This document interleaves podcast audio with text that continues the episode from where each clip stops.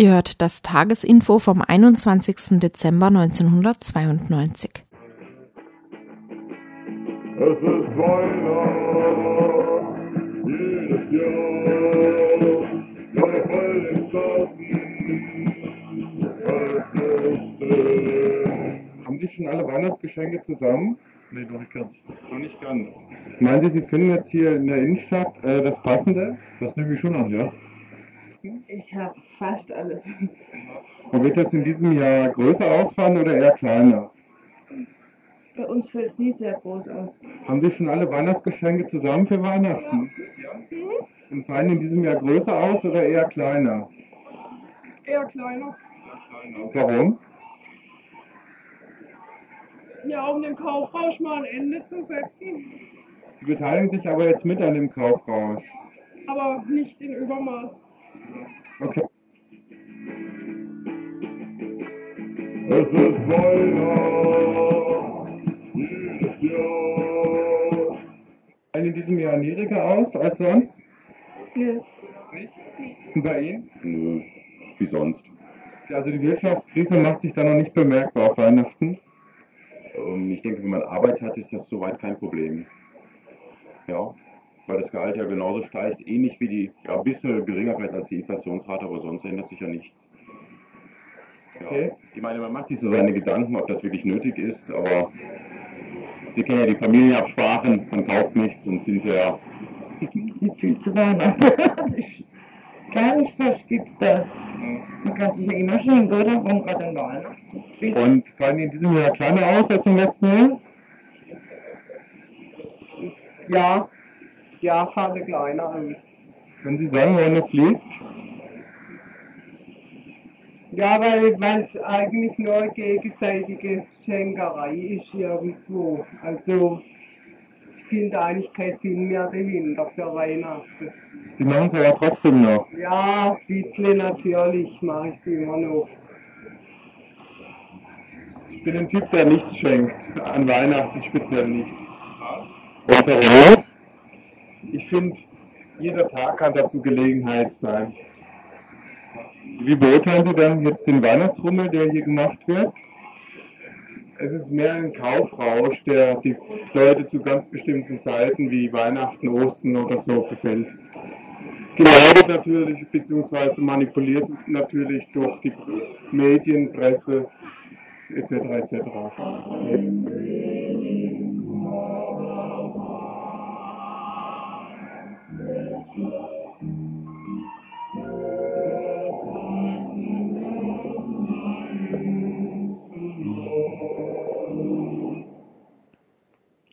Ja, hallo, hier ist das Montagsinfo vom 21. Dezember. Wir begrüßen alle, die uns zuhören. Wir sind alle ganz happy, da wir unsere Wunschbeiträge alle erfüllen konnten. Tja, Fangen wir gleich mal an, äh, den ersten, den ersten äh, Wunschbeitrag auszupacken. Der geht äh, nach Frankfurt. Und das ist, äh, der geht um das äh, Nazi-Skin-Konzert, das dort stattfinden sollte. Dazu gibt es ein Interview mit einem Antifaschisten, der eben zur Verhinderung dieses Konzertes dort war und äh, von der erfolgreichen Verhinderung eben berichtet. ja, das zweite Thema handelt äh, von der Schließung der Rempartstraße. Wechseln und ignorieren. Eine Devise, die auch in Sachen Umwelt- und Artenschutz immer wieder angewandt wird. So auch vom Freiburger Verkehrsausschuss. Die Schließung der Rempartstraße sowie die baldige Verkehrsberuhigung der Innenstadt stehen dank des wirtschaftstreuen Stadtrates wieder zur Disposition. Dazu eine Stellungnahme von den Grünen, des Verkehrsausschusses Deutschlands und der UASTA. Dann die BRD als Giftmüllexporteur Nummer 1. Nun, das Jahr geht zur Neige und wie immer ist äh, dann auch die Zeit gekommen, um Bilanz zu ziehen. Und Greenpeace hat das für die BRD gemacht. Und siehe da, das Umweltvorbild BRD ist der größte Giftmüllexporteur 1992. Wir haben hierzu ein Interview mit Alexander Bernsdorf von Greenpeace geführt. Die neuen Bundeswehreinheiten heißen KRK, was meint äh, Krisenreaktionskräfte. Und zwar ist das ein Bericht zur Umstrukturierung eben der Bundeswehr, die äh, Verteidigungsminister Rühe am Dienstag letzter Woche vorgestellt hat. Ähm, dabei geht es um diese Verbände, die die neue Armeeelite der Nation sind und mit äh, hochmoderner Ausrüstung ausgestattet sein werden. Ein Interview gibt es dann noch ähm, mit dem Tobias Pflüger, Vorstandsmitglied des Rüstungsinformationsbüros. Und als letzten Beitrag schauen wir nach Jugoslawien. Dort fanden am gestrigen Sonntag Wahlen statt, genau genommen also in dem Rest Jugoslawien, äh, was aus Serbien und Montenegro besteht. Dort äh, ist das entscheidende Wahlduell zwischen Milosevic und Panic. Äh, Ergebnisse gibt es noch nicht bisher, doch äh, wir haben uns um eine Einschätzung bemüht und haben dort ein Mitglied der Initiative zur Unterstützung der Friedensbewegung im ehemaligen Jugoslawien in Berlin interviewt, der uns so über die politische Situation und über die Wahlen dort einiges erzählen wird. Ja, das alles wird in der nächsten Stunde zu hören sein. Vorher wird es noch ein paar Kurzmeldungen geben. Und heute am Mikrofon verantwortlich ist der Winfried, der Hanne, der Arthur, der Thierry und der Christoph.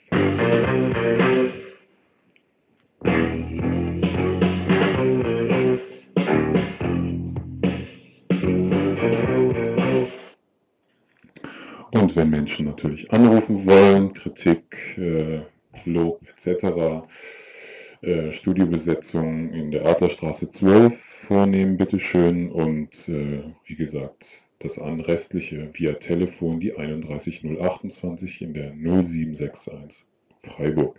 Vielen Dank. Hm, Nicht zu danken. Ich bin ja auch ein Redaktionsmitglied meines Wissens.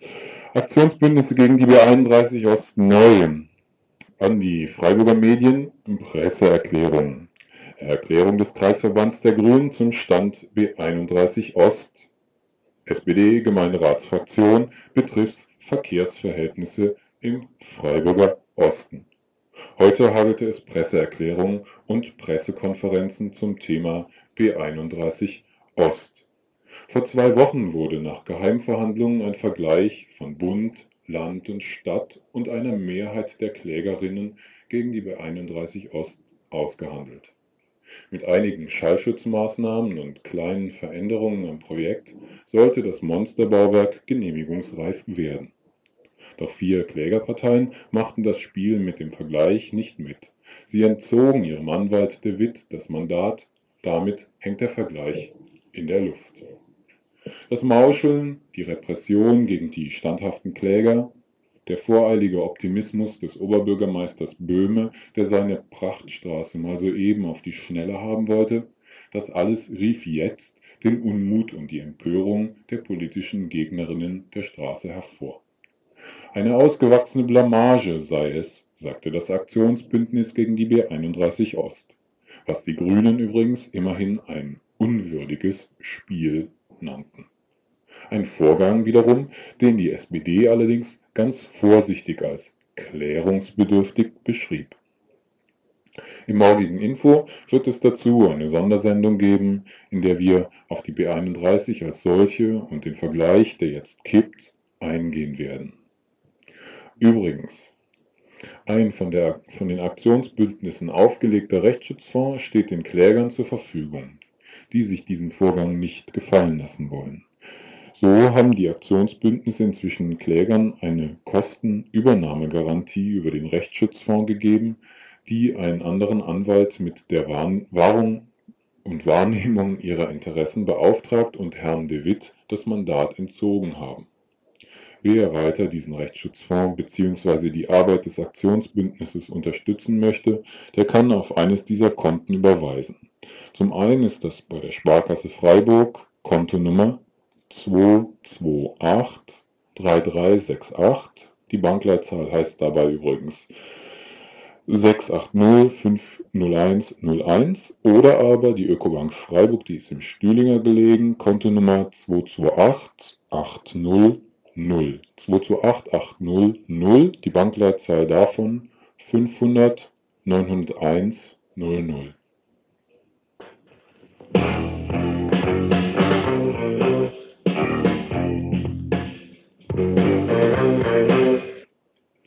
Neues aus Bayern. Alle Verfahren gegen den Münchner Polizeipräsidenten Koller im Zusammenhang mit dem sogenannten Münchner Kessel vom 6. Juli dieses Jahres, bei dem mehrere hundert Demonstrantinnen stundenlang von der Polizei umstellt und anschließend verhaftet worden waren, sind eingestellt worden. Dies wurde am vergangenen Freitag von der Staatsanwaltschaft mitgeteilt. Der Vorwurf der Freiheitsberaubung und der Körperverletzung habe sich nicht bestätigt. Gegen diesen Bescheid haben die Münchner Grünen Beschwerde eingelegt. Rechtsanwältin Angelika Lex von den Münchner Grünen bezeichnete ihn als typischen Fall bayerischer Justizkugelei. Zum einen sei der Ablauf der Ereignisse in München völlig falsch dargestellt. Die Behauptung, es habe gar keinen Kessel gegeben, die Beamten hätten zwei Meter voneinander entfernt gestanden und jeder und jede hätte jederzeit gehen können, widerspricht den Tatsachen. Ebenso unglaubwürdig sei die Behauptung, Koller habe keinen unmittelbaren Zwang angeordnet, diverse Exzesse seien von einzelnen Beamten ohne Einsatzbefehl ausgeübt worden. Daher sei der Vorwurf der Körperverletzung im Amt nicht haltbar.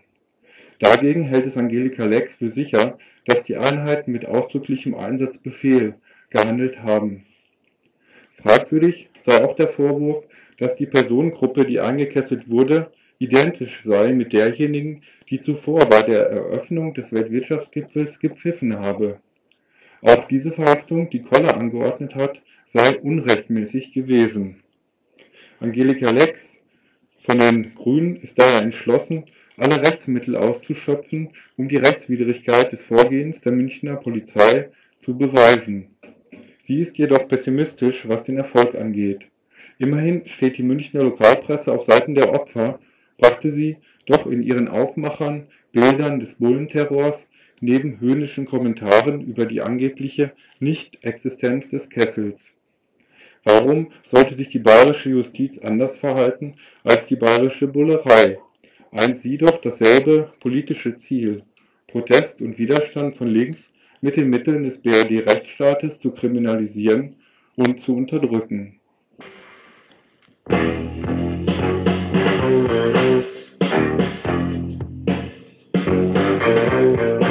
Ihr hört das Tagesinfo vom 21. Dezember 1992.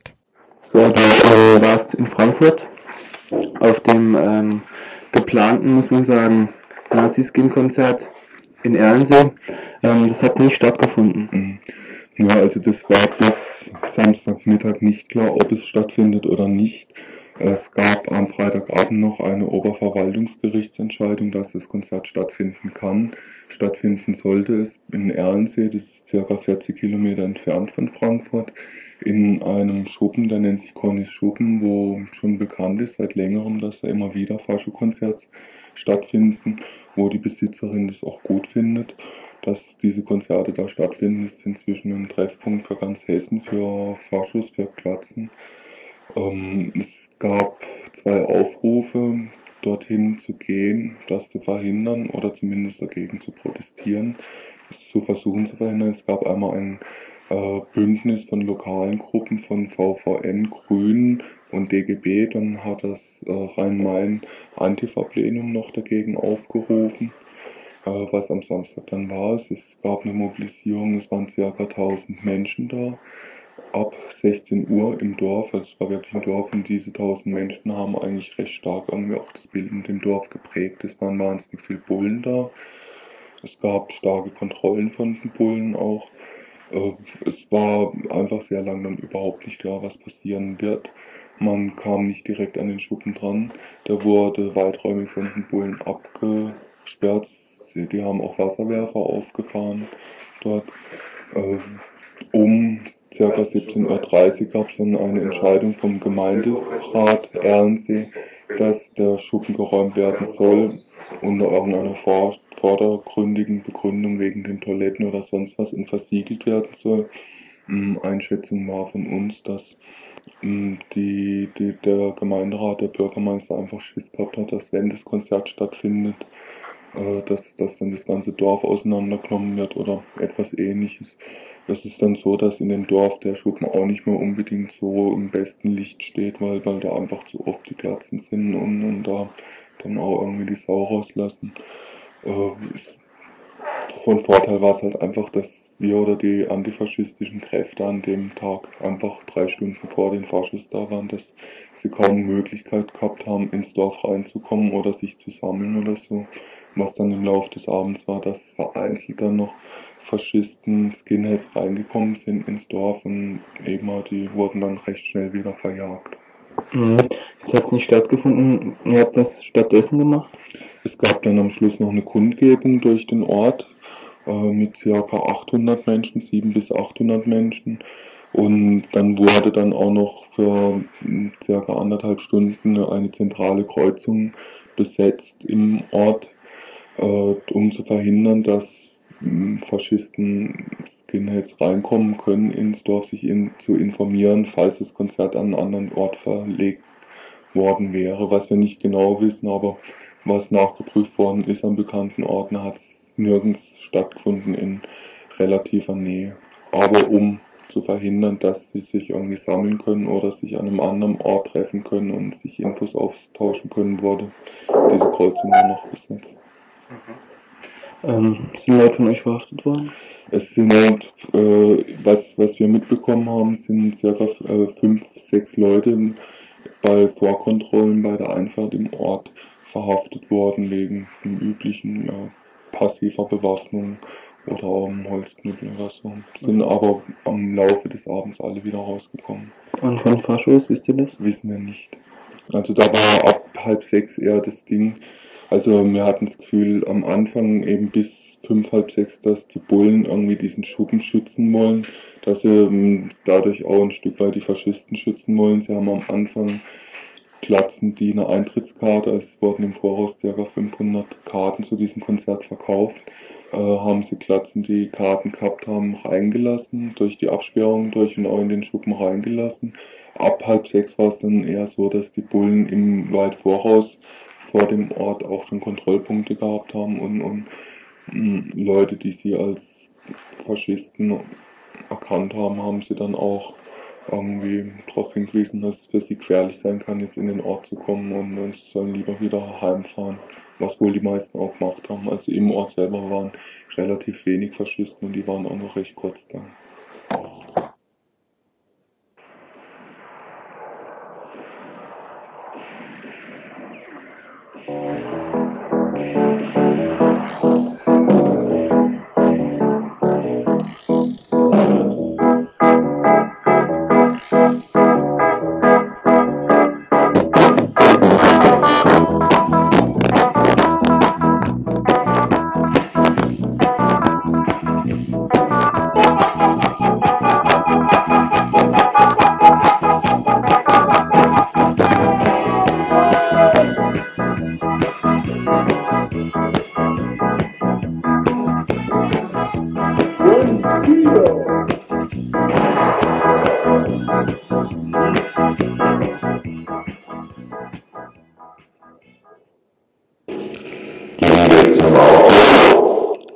Oder der Kniefall des Freiburger Baubürgermeisters Unger von Sternberg vor der Freiburger Geschäftswelt.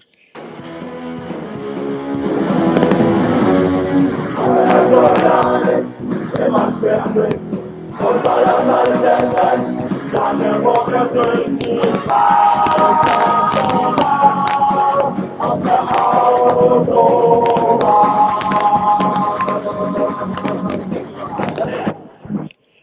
er habe die Absicht, den Anteil des Kfz-Verkehrs in Freiburg weiter zu mindern, erläuterte Freiburgs erster Bürgermeister Ungarn von Sternberg unlängst vor der Freiburger Presse.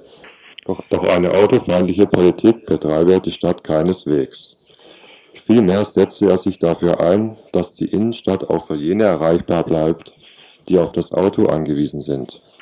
Zur Überraschung vieler stellte Ungarn Sternberg dann auch die Schließung der Rempertstraße zur Disposition, deren probeweise Schließung für ein Jahr bereits beschlossene Sache war und die der Verkehrsausschuss am 30. November wieder zurückstellte.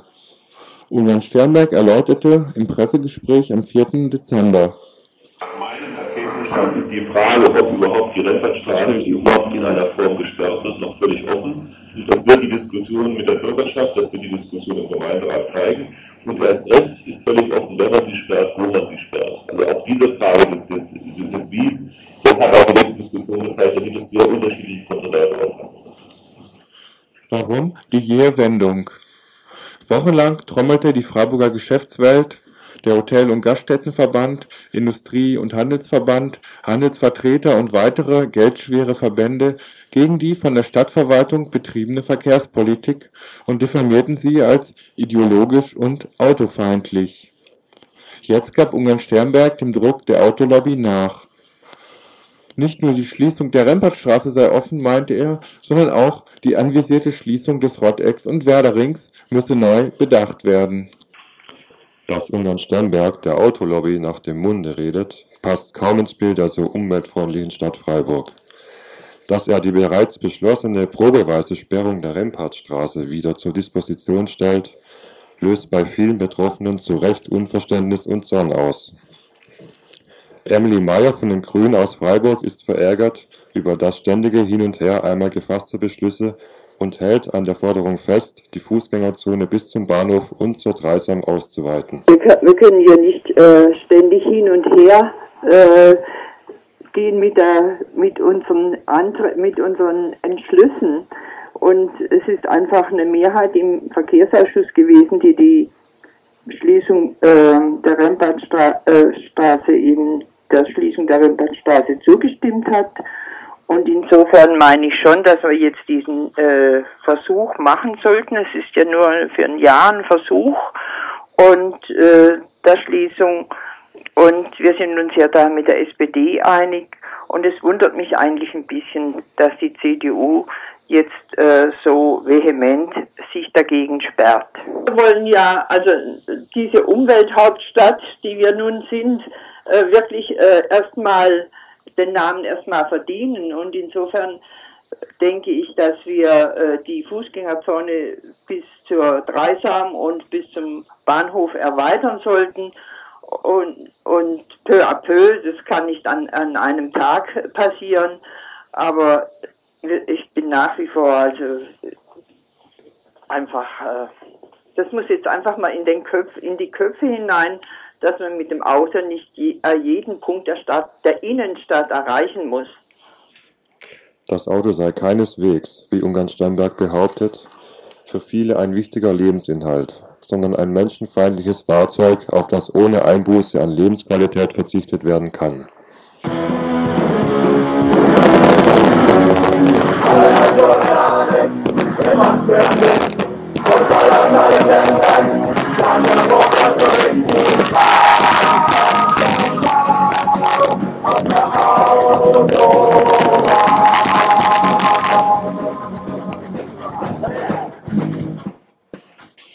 Auch der UAStA aktiv und das Studentenwerk in Freiburg kritisieren in einer Presseerklärung, dass dem Druck und der Lobby einzelner einflussreicher Interessengruppen zu Lasten einer vernünftigen verkehrspolitischen Konzeption nachgegeben wurde. Sie fordern weiterhin die sofortige und vollständige Sperrung der Rempertstraße. Sie verweisen auf das tägliche Chaos vor der Mensa und die unübersichtliche Situation dort, die durch die fehlenden Zweiradabstellplätze zusätzlich verschärft wird. Zitat Eine Stadtverwaltung, die den Umweltverbund von öffentlichen Personennahverkehr und Fahrrad propagiert, die Behinderung des öffentlichen Personennahverkehrs im Stadtgebiet durch abgestellte Fahrräder moniert, aber gleichzeitig keine diesbezüglichen Maßnahmen ergreift, widerspricht sich selbst. Auch der Verkehrsclub Deutschland wendet sich in einem Brief an die Verkehrsausschussmitglieder der Stadt Freiburg vom 11.12. in scharfer Form gegen die Stimmungsmache des Handels und der Autolobby und wirft ihr ökologische Ignoranz vor. Zitat Für eine Verkehrs- und Zukunftsbewältigung ist nicht der Kehlkopf, sondern der Einsatz des Kopfes gefordert. Wenn die Betriebe den Bürgerinnen und Bürgern deutlich machen, dass sie sich nicht nur um ihren Umsatz sorgen, sondern auch um eine Schadstoffreduzierung und damit um eine lebenswerte und entlärmte Stadt, dann werden die Innenstadtbesucherinnen dies als Kunden honorieren. Der VCD fordert, wie Berthold im Gespräch mit Radio Dreieckland erläutert, weiterhin die Sperrung der Rempertstraße und den Rückbau des Rotteck- und Werderrings in einer zweiten Bauphase. Die Ringstraßen müssten mit Radfahrstreifen versehen werden. Die Innenstadt müsse flächendeckend in eine 20-Kilometer-Zone verwandelt werden.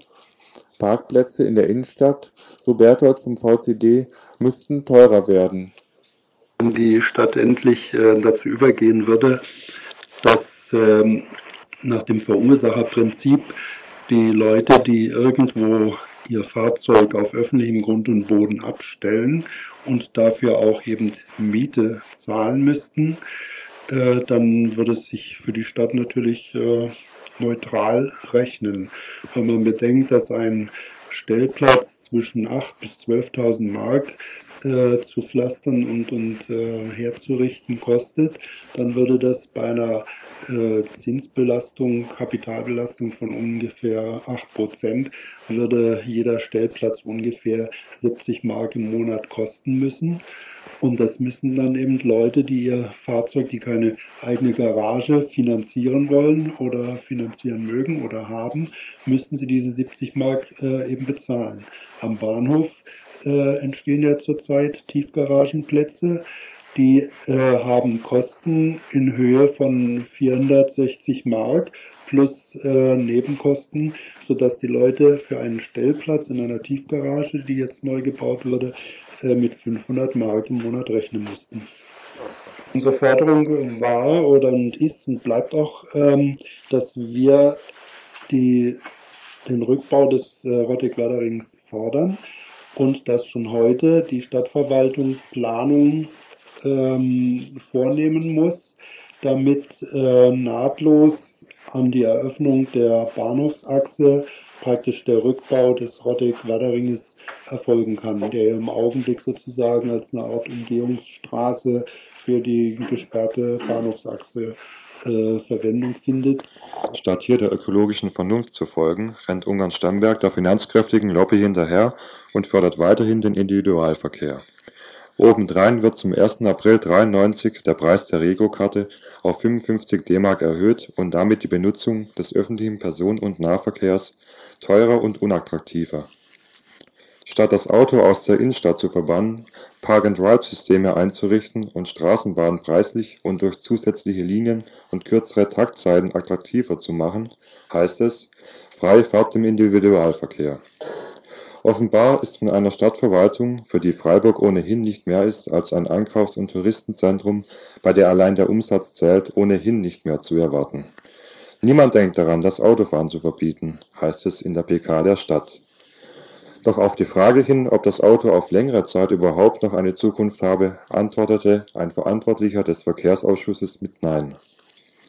Es ist nun auch an der Zeit, sich auf eine autofreie Zeit einzustellen. Deswegen ist es ratsam, jetzt schon konsequent Maßnahmen zur Verkehrsberuhigung zu treffen.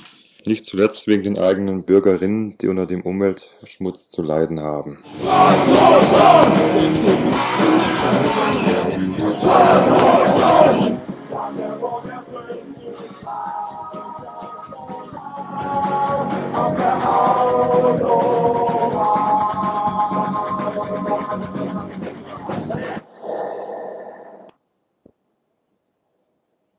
Ihr hört das Tagesinfo vom 21. Dezember 1992.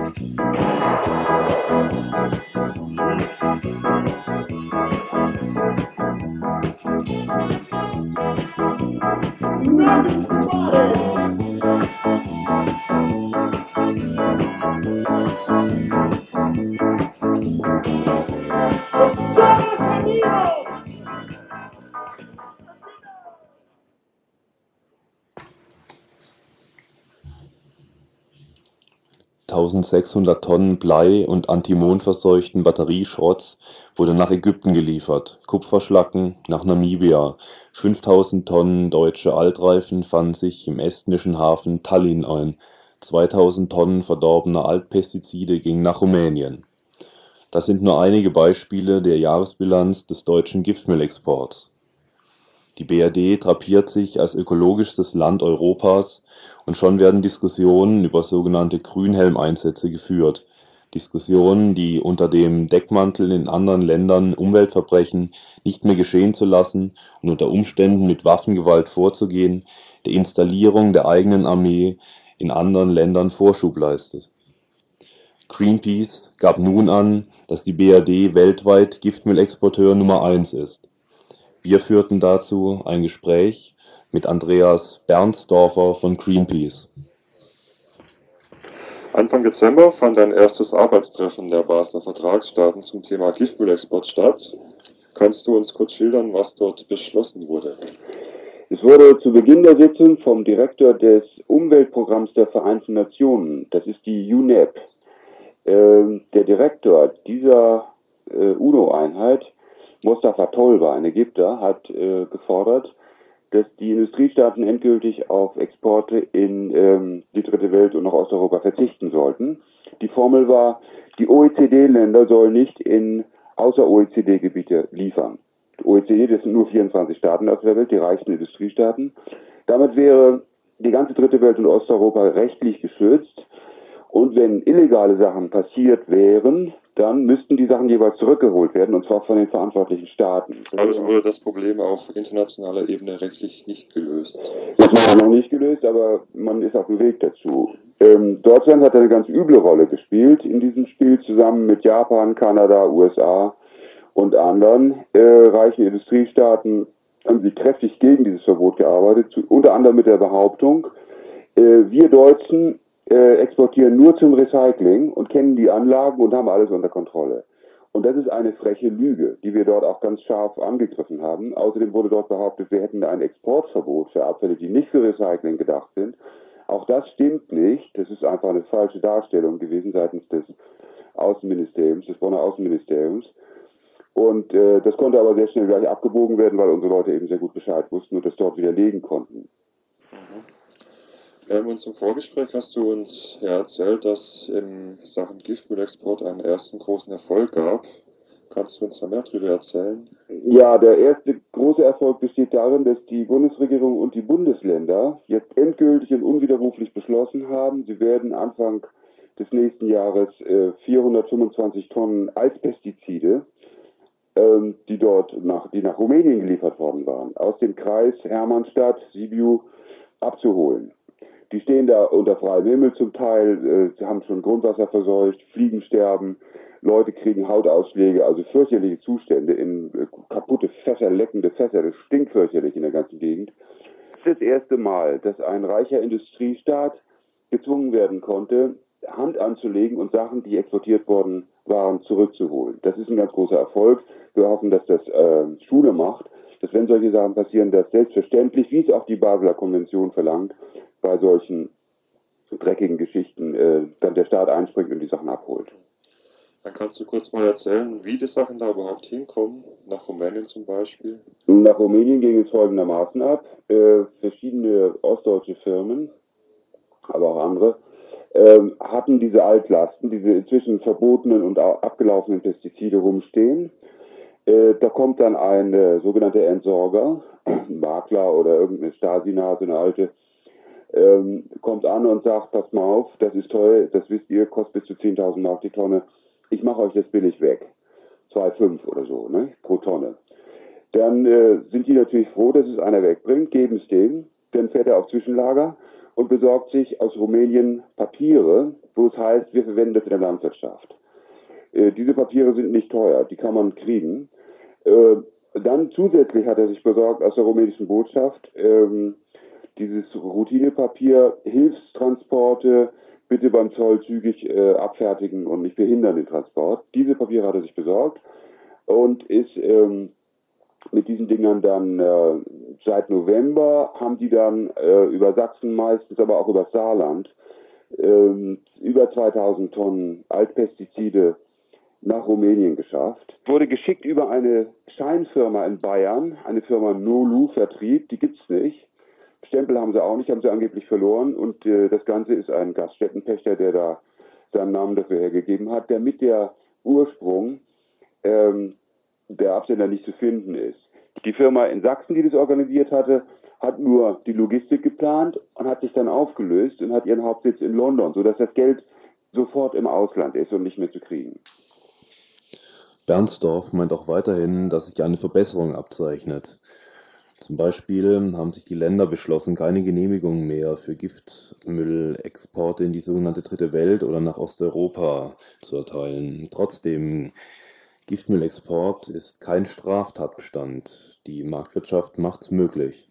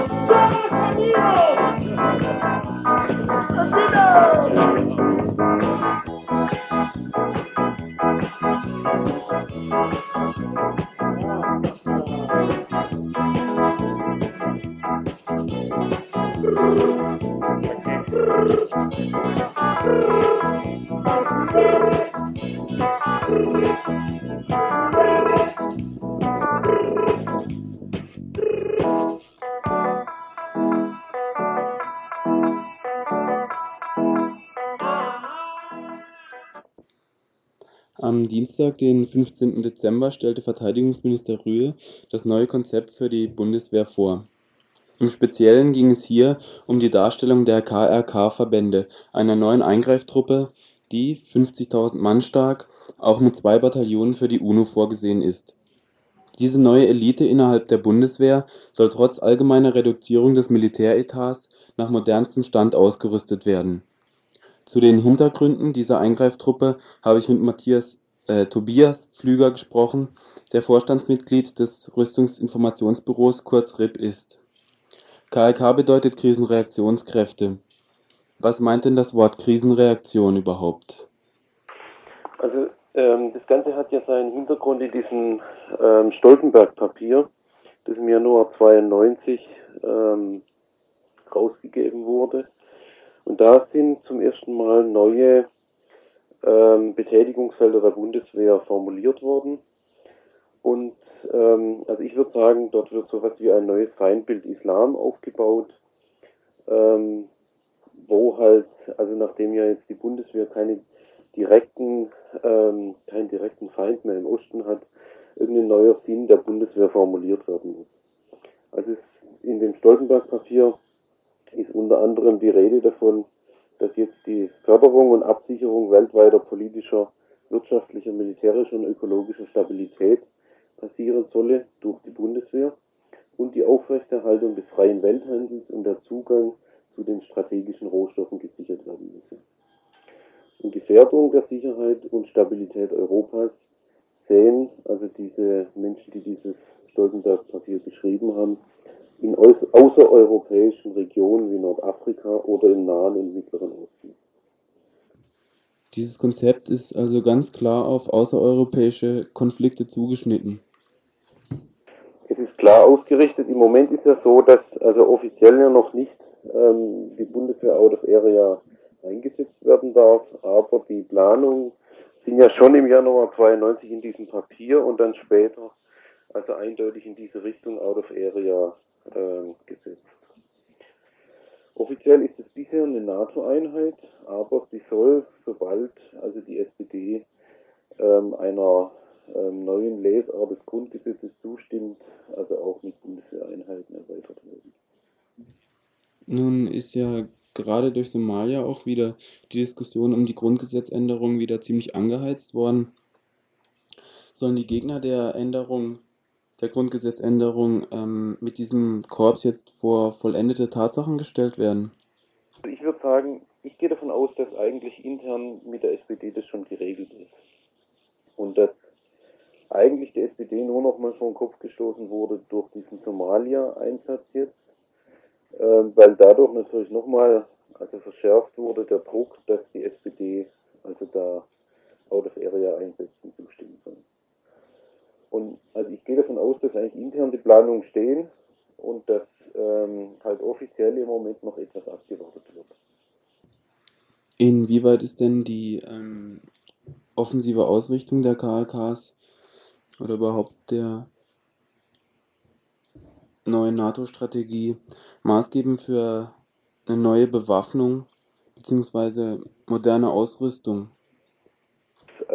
Fälle eine neue Ausrüstung mit neuen Waffen ähm, passieren muss, weil ähm, das ja eher eine offensivere Ausrichtung äh, hat, diese Militär, Militäreinheiten dann im Gegensatz zu den bisherigen Ausrichtungen. Und das heißt, dass auch also dann neue Waffensysteme entwickelt und angeschafft werden müssen und ähm, dass natürlich da die Rüstungskonzerne also sehr froh sind über so eine Entwicklung und entsprechend natürlich die Waffenexporteure diejenigen sind, die dran verdienen an der Geschichte. Eine neue weltweite Polizeitruppe für die Industriestaaten? Selbst Schmückle, Vier-Sterne-General AD und von 78 bis 80 stellvertretender NATO-Oberbefehlshaber formuliert es knapp so: Dies ist der Übergang von unserer bisherigen Kriegsverhinderungs- zu einer Kriegsführungsstrategie, der zufolge die Politik deutsche Soldaten in Länder schicken könnte, die unser Land nicht angegriffen haben. Ihr hört das Tagesinfo vom 21. Dezember 1992.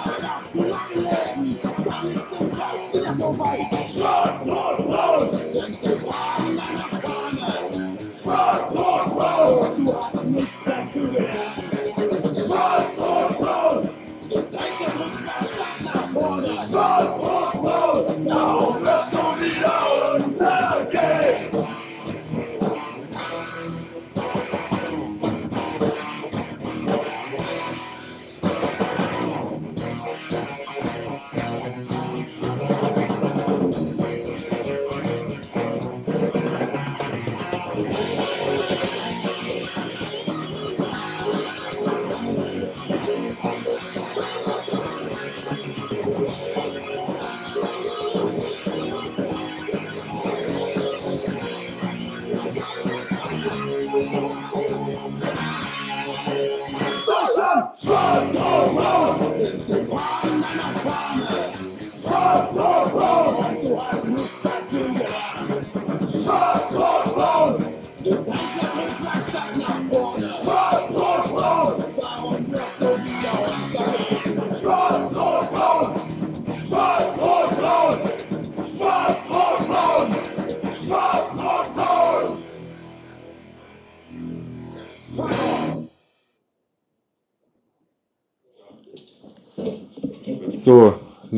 Diesem Lied von der Gruppe Toxoplasma Schwarz-Rot-Braun wollen wir einen ähm, Veröffentlichungshinweis einschieben in das Info.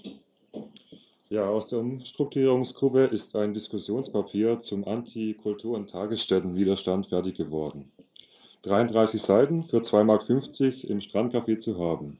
In dem Papier werden KTS und die aktuelle Stadtentwicklung in einem gesellschaftlichen Kontext eingeordnet. Weiter gibt es einen Rückblick auf bisherige Aktivitäten gegen die KTS und es stellen sich Fragen nach gemachten Fehlern und nach Handlungsperspektiven entlang der herrschenden Stadtentwicklung und ihren Auswirkungen. Das Ganze ist zuerst für die Umstrukturierungsgruppe geschrieben und für Leute und Gruppen, mit denen sie in den letzten zwei Jahren beim Thema Stadtentwicklung zu tun hatten. Außenstehende müssen so einige etwas langwierige Darstellungen eigener und Szeneaktivitäten in Kauf nehmen.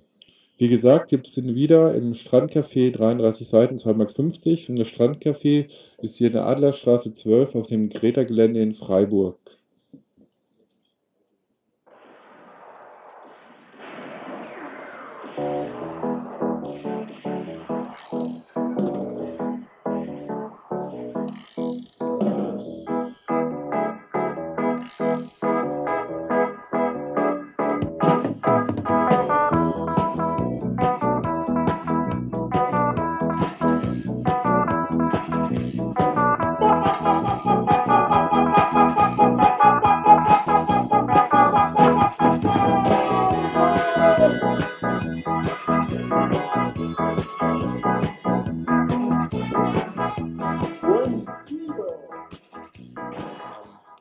Sonntag konnten knapp 7,4 Millionen Stimmberechtigte in der Bundesrepublik Jugoslawien wählen, welches aus den Republiken Serbien und Montenegro besteht. Seit April 1992 hat es seine staatliche Unabhängigkeit erklärt, wurde aber bislang international nicht anerkannt. Gewählt wurden erstens die Zusammensetzung der Parlamente in Serbien, Montenegro und des Bundes, zweitens die jeweiligen Republikpräsidenten sowie drittens diverse lokale Vertretungskörperschaften. Am wichtigsten ist wohl der Ausgang der serbischen Republikpräsidentenwahl, wo sich Amtsinhaber Slobodan Milosevic und sein wichtigster Herausforderer Milan Panic gegenüberstehen. Panic, der seit Juli 92 Ministerpräsident Jugoslawiens ist. Prognosen sagen ein Kopf-an-Kopf-Rennen voraus. Endgültige Ergebnisse werden erst für Donnerstag erwartet. Doch schon jetzt ist klar, dass die absoluten Mehrheiten der sozialistischen Partei Milosevic gebrochen sind. Wir führten heute Nachmittag ein Interview mit einem Mitglied der Initiative zur Unterstützung der Friedensbewegungen im ehemaligen Jugoslawien, Rüdiger Rossig aus Berlin, und fragten nach einer Einschätzung der Situation. Seiner Meinung nach würde ein Sieg von Panic keineswegs ein Ende des Krieges bedeuten. Gibt Prognosen nach meiner letzten Angabe, die ihr ja auch im Radio gehört habt, 47 Prozent zu 47 Prozent. Ähm, die Sache ist wirklich, denke ich, am interessantesten abseits von einigen Lokalparlamenten. Es ist ja so, dass Milan Panic ein Serbe mit amerikanischem Pass ist, der jahrelang gar nicht in Jugoslawien gelebt hat, sondern na, ein bisschen ein kleiner Rockefeller ist. Und als solcher ist er ja von Slobodan Milosevic selbst vor einem Jahr der serbischen Bevölkerung und der internationalen Öffentlichkeit auch präsentiert worden. Da haben natürlich alle erstmal gesagt, okay, jetzt holt sich Milosevic ähm, einen Import, damit er vor dem Westen jemanden hat, der ihn vertritt, eine Marionette. Das waren eigentlich die Aussagen, die aus allen Ecken kamen und auch aus den eh anderen ehemaligen jugoslawischen Republiken. Interessant an der Sache ist, dass diese Marionette plötzlich lebendig geworden ist vor einem halben Jahr. Das heißt, Milan Panic hat sich mit den Oppositionsparteien zusammengesetzt.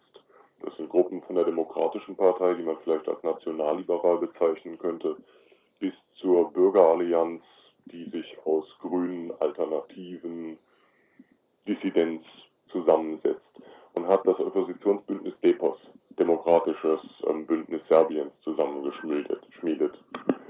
Und äh, offensichtlich hat Milosevic da einen Fehler gemacht. Vielleicht einen, seinen ersten großen innenpolitischen Fehler. Er hat nämlich zugelassen, dass eine tote Person neben ihm als Identifikationsperson hochkommen konnte.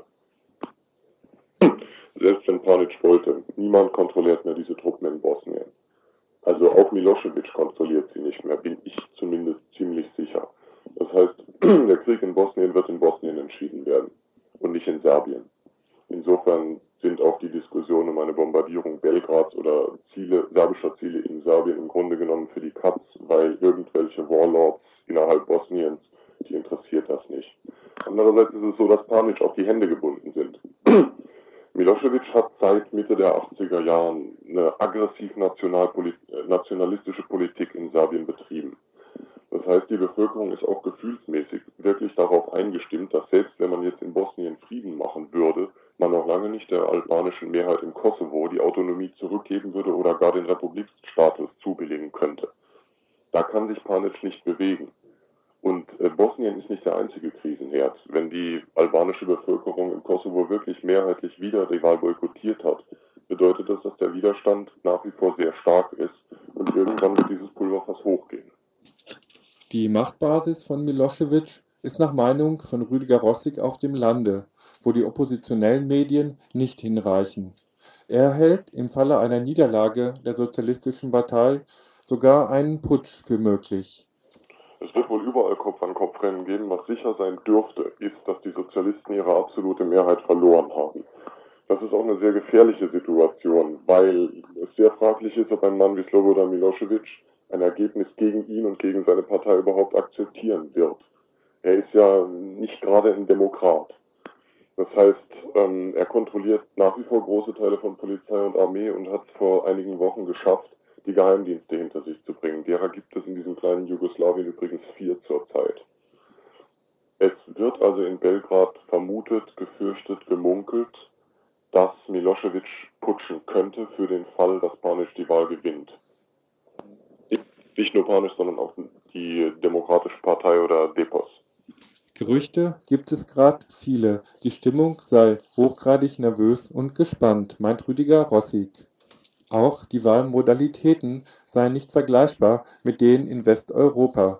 Auch hier würden die Milosevic-Leute ihre Kontrolle über die Wahlregister zu ihrem Vorteil ausnutzen. Ohnehin finden die Wahlen unter einer offenen Einmischung der UNO bzw. der EG statt, die Panic zu ihren Kandidaten erkoren haben, eine Einmischung, die nicht unbedingt zum Vorteil von Panic ausfällt. Ich habe gestern auch mit einem Freund telefoniert, der mir sagte, was er überhaupt nicht versteht, ist, warum das Ausland Politik für Milosevic macht. Ich möchte dazu eigentlich keine Stellung beziehen, aber es ist mit Sicherheit so, in der Situation vor der Wahl die Aufhebung des Waffenembargos für die bosnischen Moslems zu diskutieren, unterstützt Milosevic. Weil in dem Moment kann er seine riesige Propagandamaschine, die er wirklich in einem Jahrzehnt Arbeit aufgebaut hat, anwerfen und kann denen sagen, wir werden Krieg haben. Wir brauchen keinen liberalen Unternehmerpräsidenten wie Milan Panic. Wir brauchen einen Kriegsführer wie Slobodan Milosevic. Und das wird ihm, denke ich, gerade auf dem Land als Pluspunkt angerechnet werden.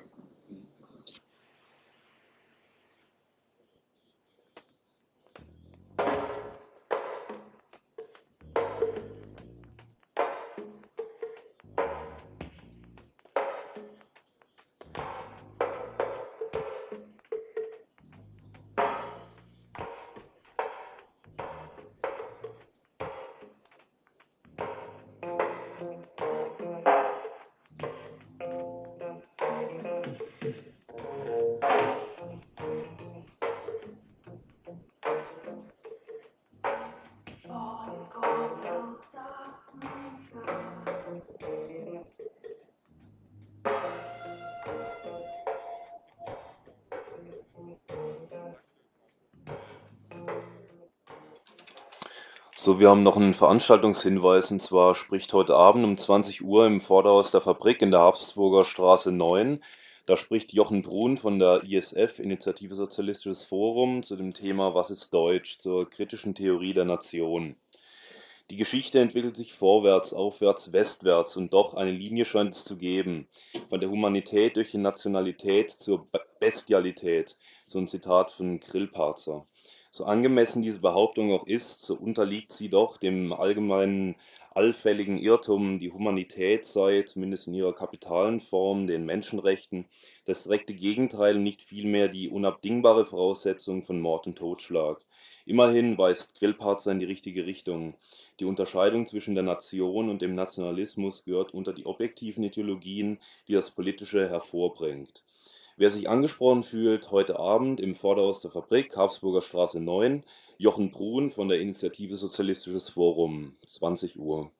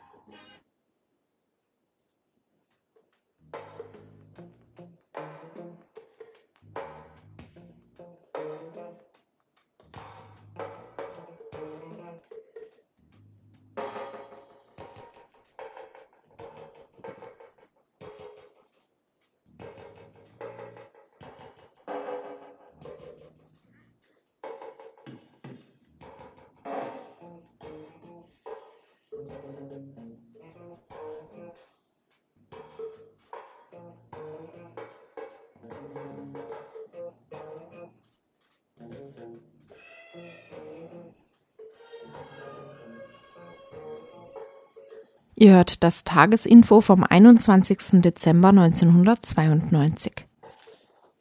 Ja, damit sind wir ans Ende des Infos angekommen. Äh, Wir danken euch fürs Zuhören. Morgen um 10 Uhr habt ihr Gelegenheit, euch das Ganze nochmal anzuhören. Und dann morgen Abend um 18 Uhr gibt es ein neues Tagesinfo hier auf Radio Dreieckland. Und da heißt es wieder Tagesinfo Von Radio Dreieckland.